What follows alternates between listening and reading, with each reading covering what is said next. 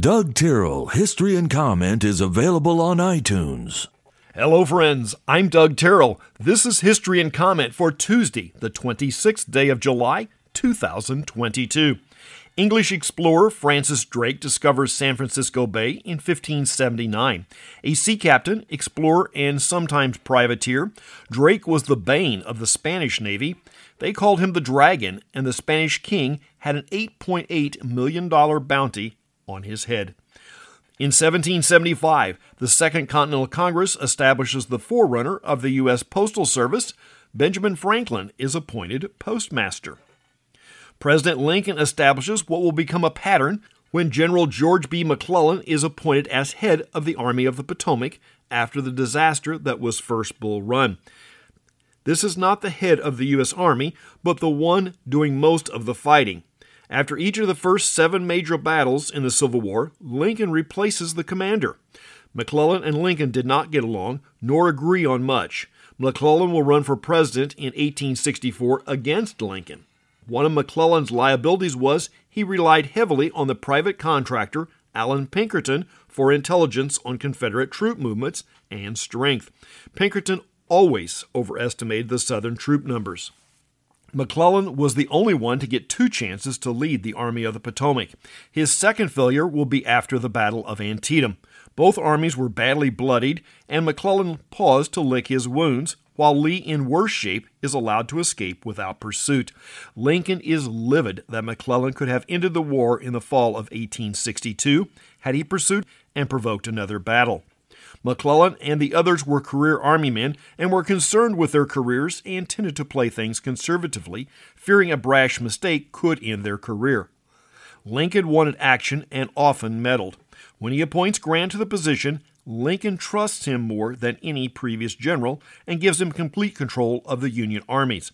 Lincoln's quote on Grant he fights.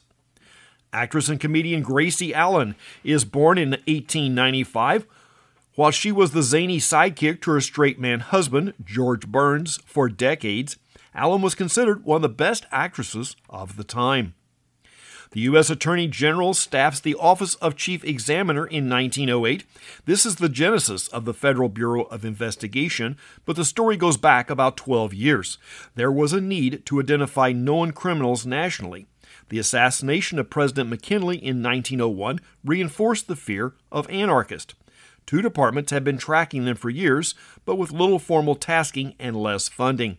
But there was also a fear of a powerful federal police force. Earlier in 1908, Congress had denied funding to the Justice Department, fearing a secret police force. President Theodore Roosevelt wanted more power to enforce laws. Roosevelt was a get things done type guy who was often looking out for the groups in society who were getting trampled. He had also been police commissioner of New York City. Vivian Vance is born in 1909. Vance was the straight character as opposed to Lucille Ball's Lucy. James Best was born in western Kentucky in 1926. He was a first cousin to the Everly brothers, also from Kentucky. After his mother passed in the early 30s, he was adopted and moved to Corydon, Indiana. He began acting while in the Army in post World War II Germany. A widely talented actor and mentor, that he is remembered for the role of Rosco P. Coltrane does not do his ability any favors. Dobie Gray was the stage name we remember. There is some debate as to his actual name, which seems odd for someone born in 1940. He moved to Los Angeles to find work in the film industry and sang to pay bills, recording under several names. Sonny Bono had a part about this time, and for a time he was managed by Max Baer Jr., who's also known as Jethro on the Hillbillies. In 1973, he had a single but highly significant hit with the song Drift Away, which became the number 17 song for the year. After that, he settled into songwriting. Rolling Stone Mick Jagger is 79 today.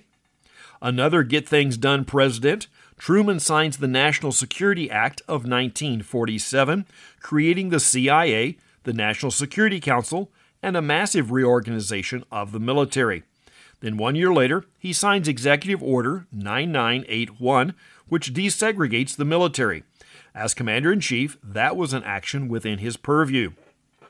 The Disney animated film Alice in Wonderland premieres in London in 1951. The storyline is based in England.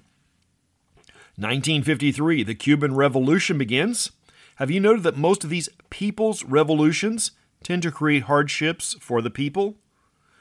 The same year, the Arizona governor tries to crack down on a pocket of Mormons who are practicing polygamy in the northwest part of the state.